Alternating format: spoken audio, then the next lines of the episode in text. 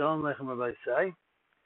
As we advance in Sefer Shmais, this week, as Hashem will be reading Parshas Bay.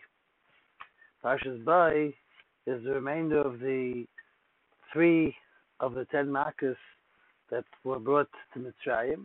And at that point, Parai is not in power anymore, and he loses his his uh, control over Klal Yisrael and we see Klal Yisrael going out of the Mitzrayim and seeing the Yod Chazaku Zayin of HaKadosh Baruch Hu, strong and outstretched hand of HaKadosh Baruch Hu, um, bringing Klal Yisrael out of the Mitzrayim to make them into the Yam Hashem.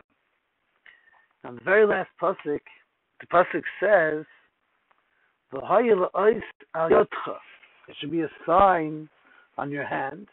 Well, it's a tough Spain einecha a ornament, a decoration between your eyes. That was a strong hand that Kodesh Baruch Hu took us out of Mitzrayim. Now the ice on Yotcha with the toughest Beinech is really referring to the tefillin. That's the ice that we on our hand, on our arm, with the tough ice that the tefillin goes on our forehead, Beinech between our eyes and above our eyes on, the, on our forehead, on our on our on our head on top, and the totafos of the four compartments that have the four parashas inside, and and uh, that's referring to the tefillin that we wear. Now it's interesting. Normally, when the Torah writes the word yadcha, your hand, the way it's how it's spelled is yadcha yud dalad chaf sofit, right along the end of a word, the chaf chaf sofit. Here, the Torah writes the word Yadcha, Yud Dalid Chaf with the Hey at the end.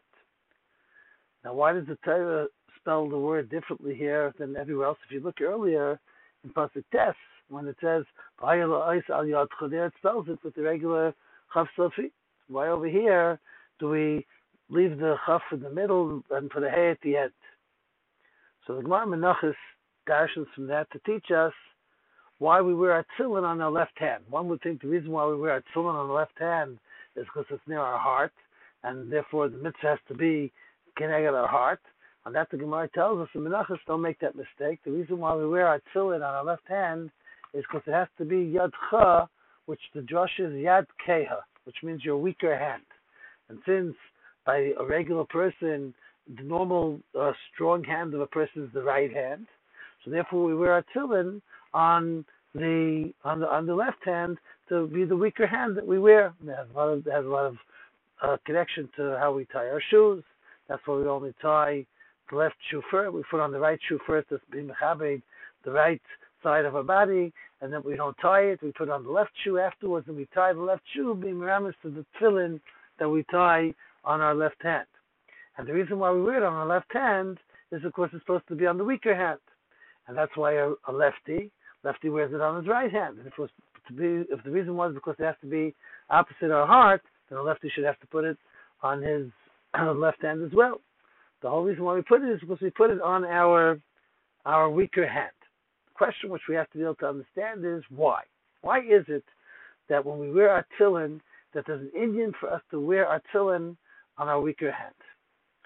So Moshe Feinstein Zatzel has a very chashuva uh, point, that idea that he builds from this from this uh, pasuk, that when people do mitzvahs, so a mitzvah, like Ramesh talks about all the time, has to be done b'simchu v'cheshik with a, with a, an excitement to doing the mitzvah. Now sometimes there are mitzvahs which are a little more challenging to do, a little more detailed, difficult, and, and challenging to do. And sometimes even an easy mitzvah or something that's good to do, a person does it because with a difficulty. Sometimes because of a situation, because of all different types of things that happen, that a mitzvah becomes difficult to us.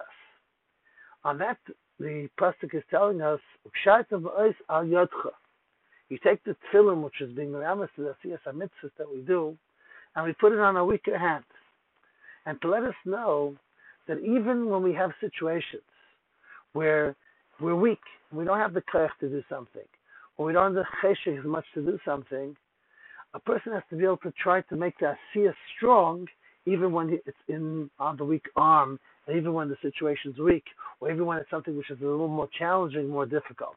A person has to be able to have the stamina and the the uh, control to be able to make sure that he doesn't allow himself to do a mitzvah without having a cheshik and with, looking at it something that's difficult for him to do or as being a burden. Chas v'shalom. Gemara tells us in Brachos, "Oisa tfilasei kever, ain't tfilasei tachnunim." A person makes his davening like it's a burden for him and like he's stuck, he has to do this right now, and his tefillahs are not, you know, don't wind up being accepted as something that's supplications that Kadosh Baruch.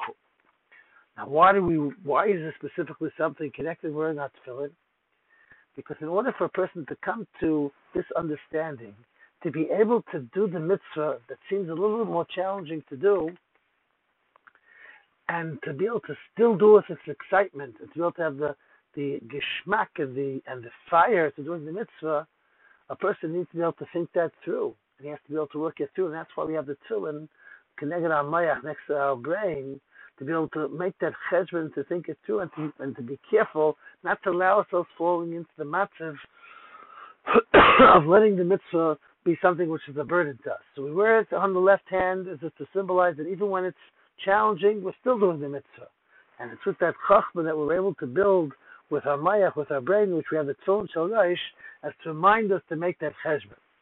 But what exactly is it that can be the thing excuse me, that can give the person the ability to be able to do that. It's hard, it's difficult, it's challenging for me right now.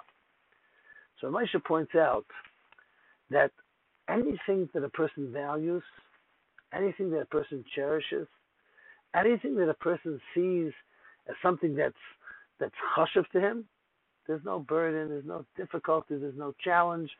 You're ready to do anything for it. Anything that we're not makshiv, anything that we're we're we're sometimes degrade or that we're we don't give the proper cover to in any way, that's something that's much harder for us to be able to have a drive and a rutzin to be able to do that. Right? When a person knows that his good friend that he's looking forward to seeing for a long time, he's ready to clean up his whole house. He's ready to go ahead and to and to excuse me. He's ready to go ahead and schlep things up from the basement to, to set up the room and to set up the things and do it. My friend is coming. My friend is coming.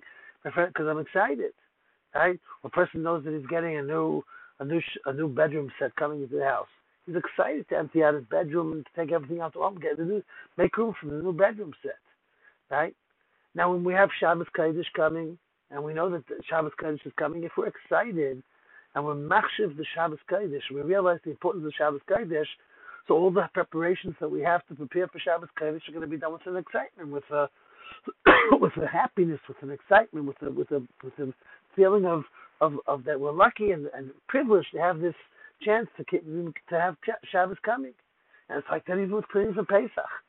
If we realize the chashivas of Pesach and the importance of Pesach and the and the and the beauty of Pesach, sukkah we have to build the sukkah. There's things there's things that we have to do. There's different bur- different chores that we have to be kind of the mitzvahs, but if we are excited about it, then then it's not hard for us to do a mitzvah.